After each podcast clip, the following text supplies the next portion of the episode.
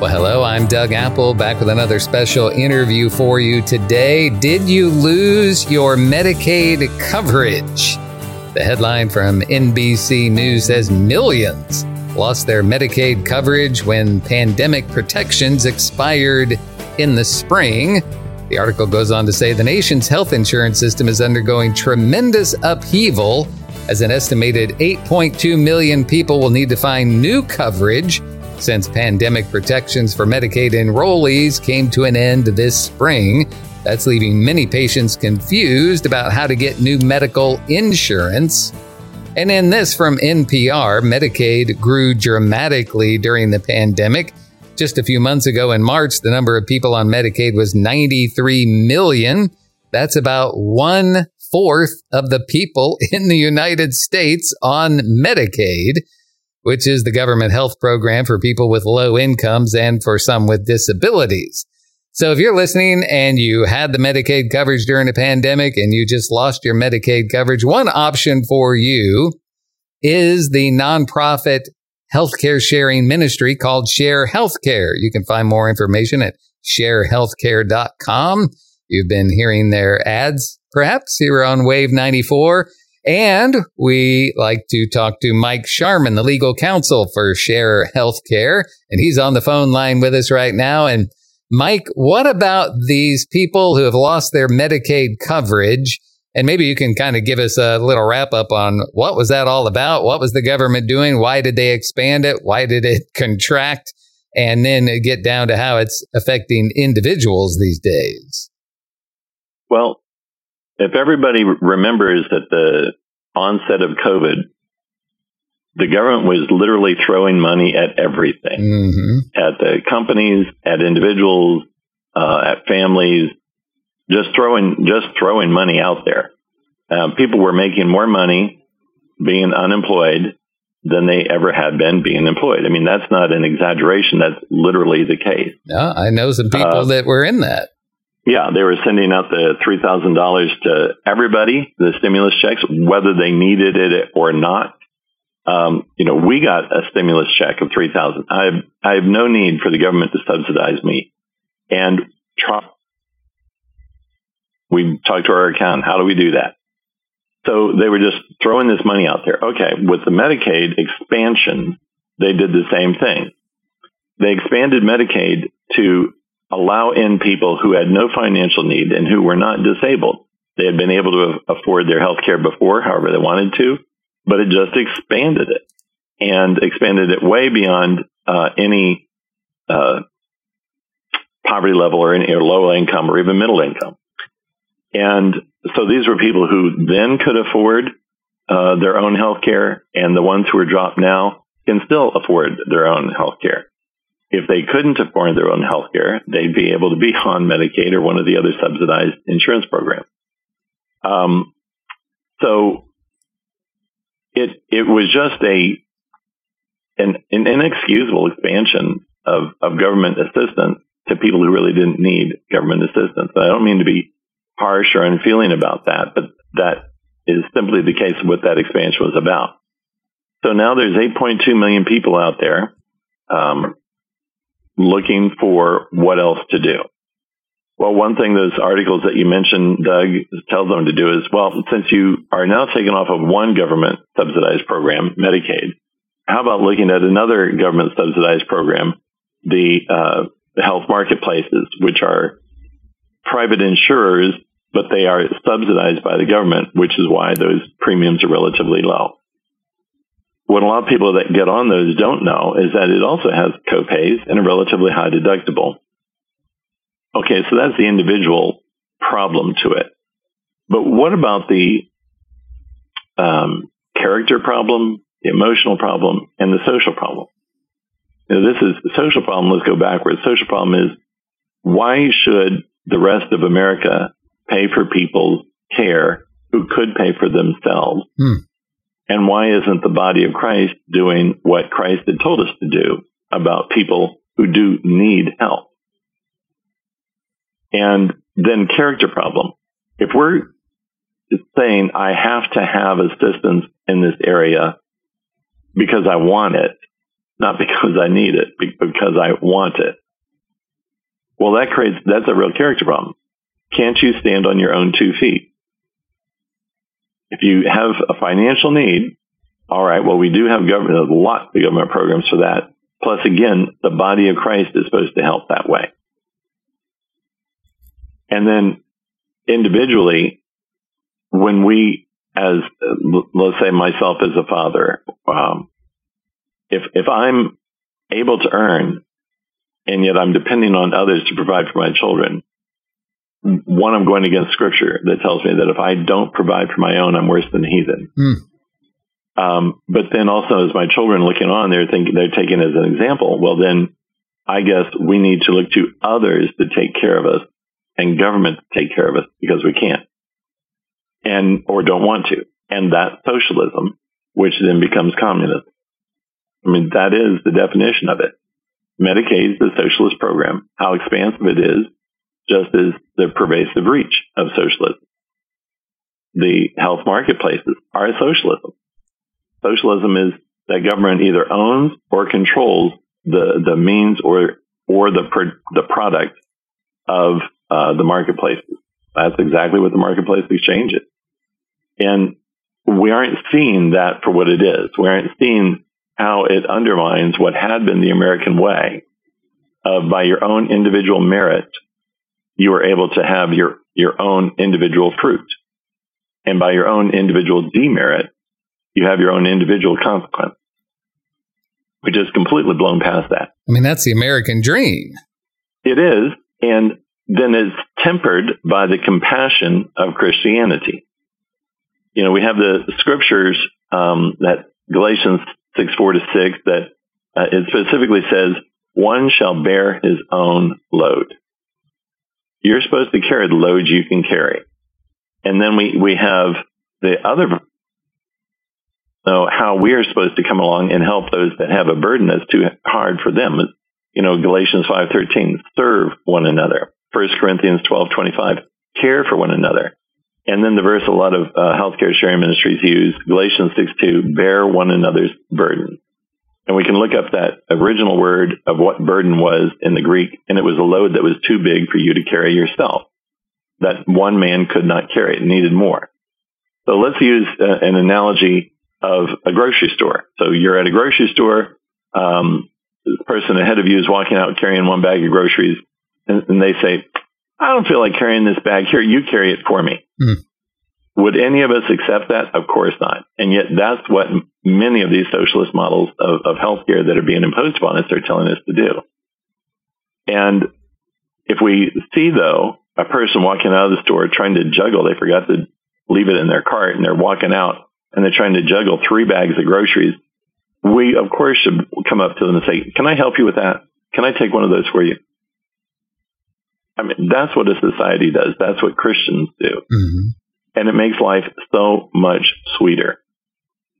Now, some may say, and, and Doug, you had mentioned this when we were off air, but isn't that really what government is about? Isn't that what the taxation and all that is about? No, sticking with our, our grocery store analogy, it's as if when we um, had the person walking out with one bag of groceries, the policeman came up and said, uh, I think that person's tired. You must carry their bag of groceries.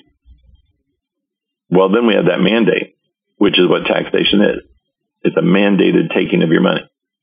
Or with the bags of the person carrying three bags, the policeman comes along and says, you must carry that third. Well, there's an, a huge difference between giving with a cheerful heart mm-hmm. and having a dictator tell you you must do this. And we as a society, we as a culture really need to get back to both our democratic roots of each person being equal, each person having an equal responsibility, each person having an equal set of rights, no greater or lesser than the person next to them. And that's based upon Christianity.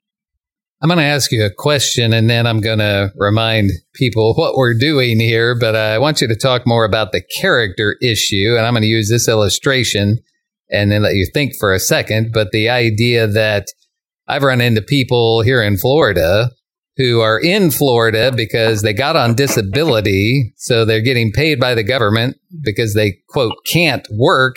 And yet they could work, but they would rather just be, you know, in their mind, retired on the government money in a sense. And they're out fishing. And, uh, you know, I often thought, well, if there was like uh, ex-cons will have a parole officer that they have to check in with. If you're on disability and you had a disability parole officer, they would be caught out there wrangling big fish in the Gulf when they're supposedly can't get out of bed or whatever. But anyway, uh, I'll remind our listeners we're talking with Mike Sharman of Share Healthcare, and especially on the idea that if you lost your Medicaid coverage, Share Healthcare might be an option for you. And Mike will give the details here in a minute after you comment on the idea of, of having good character and what that looks like, uh, especially when it comes to taking government money. We have the, the scripture that tells us if, if anyone would not work, don't let him eat. We're supposed to be working for our own food, not taking it from somebody else if we can. Mm-hmm. And when we work on our own and earn our own food, we feel good about ourselves. Mm. I've, I've never met a dependent person who could do something else but was dependent who was happy about themselves. And if we want to be truly kind, then we want to help people feel best about themselves and maximize their own abilities. So if somebody is able to work and doesn't, then what they've done is they've reduced themselves. They've lowered themselves below what they can be. And we don't want that for somebody. We want to help people be the best that they can be. Mm-hmm. So what do we, how do we do that? Well, you have carrot and a stick. You know, we make sure that people are able to get the value um, of their work and be able to have the opportunities to work but we also want to, we necessarily have to let them have the consequence of, but if you don't work, you don't get paid. Mm-hmm.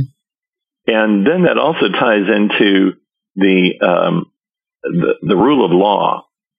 Okay, the rule of law, as you just mentioned in Florida, is you, you can um, get through some loopholes and be able to be on disability, and yet you can actually be capable of working.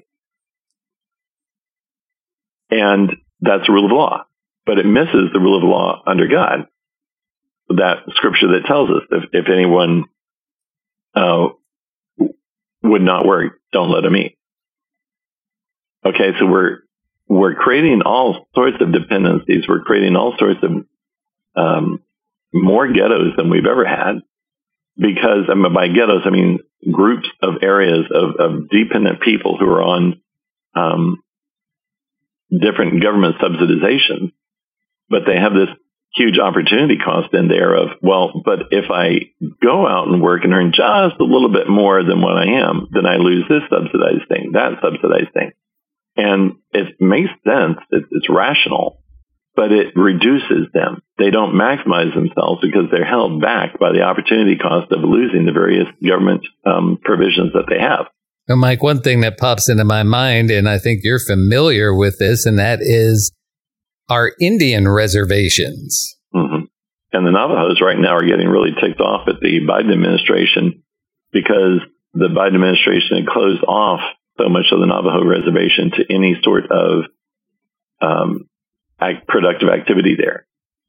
And the Navajo reservation, the Navajo government is saying, wait a second, are we sovereign or are we not? We have resources that we want to use so that we can employ our people, provide for our people. It's right here under our land. And you, the federal government, are telling us we can't get at it. And that patronizing idea of the people in Washington know better for the, the native populations that are in the Dakotas, in Wyoming, Montana, New Mexico, Arizona, et cetera, uh, than they do themselves. And because we put them, literally put them on the reservation when we first created them. We reserved from them the ability to maximize who they were. Hmm. Okay. When we before the uh, Trail of Tears. There were East Coast Indians who were assimilating into the uh, American culture and doing well financially, um, and yet we wanted their land. I'd say we as the the the white European group. And so Andrew Jackson gathered them all up and marched them across the United States. And that's been that patronizing idea that we've had. Well, we're, we know what better for you or we want what you have and so we're going to take it. All right. So the government now is, uh, they aren't marching us across different places, although during COVID they were prohibiting us from going to church, et cetera, yeah. forcing us to stay in our homes in our own little individual reservations. But they are saying, we're going to take what you have. We're going to take your money. Now, if anybody's noticed, the amount of taxation that we have is more than what Pharaoh taxed his slaves. Mm. He said that they can have, what was it, 20%? Or that he would take 20% of whatever they grew?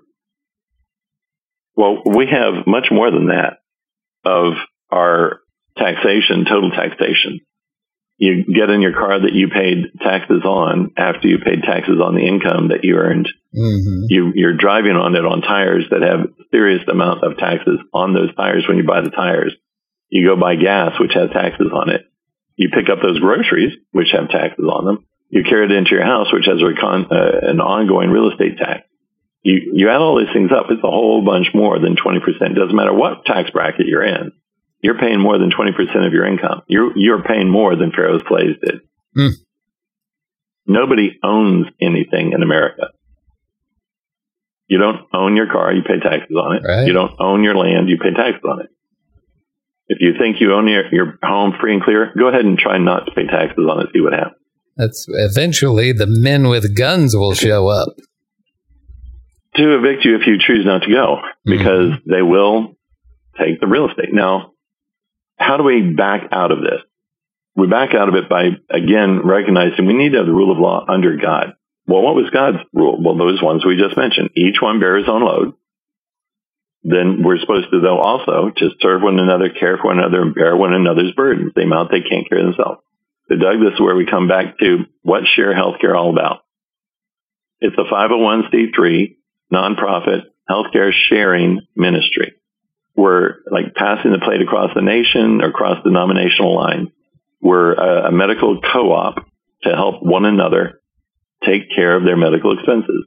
They're medically necessary, biblical, uh, uh, biblically honored, let's say, medical expenses. We don't share in the cost of abortions. We don't share in the cost of aborted patients. We don't share in the cost of gender destruction or disruption.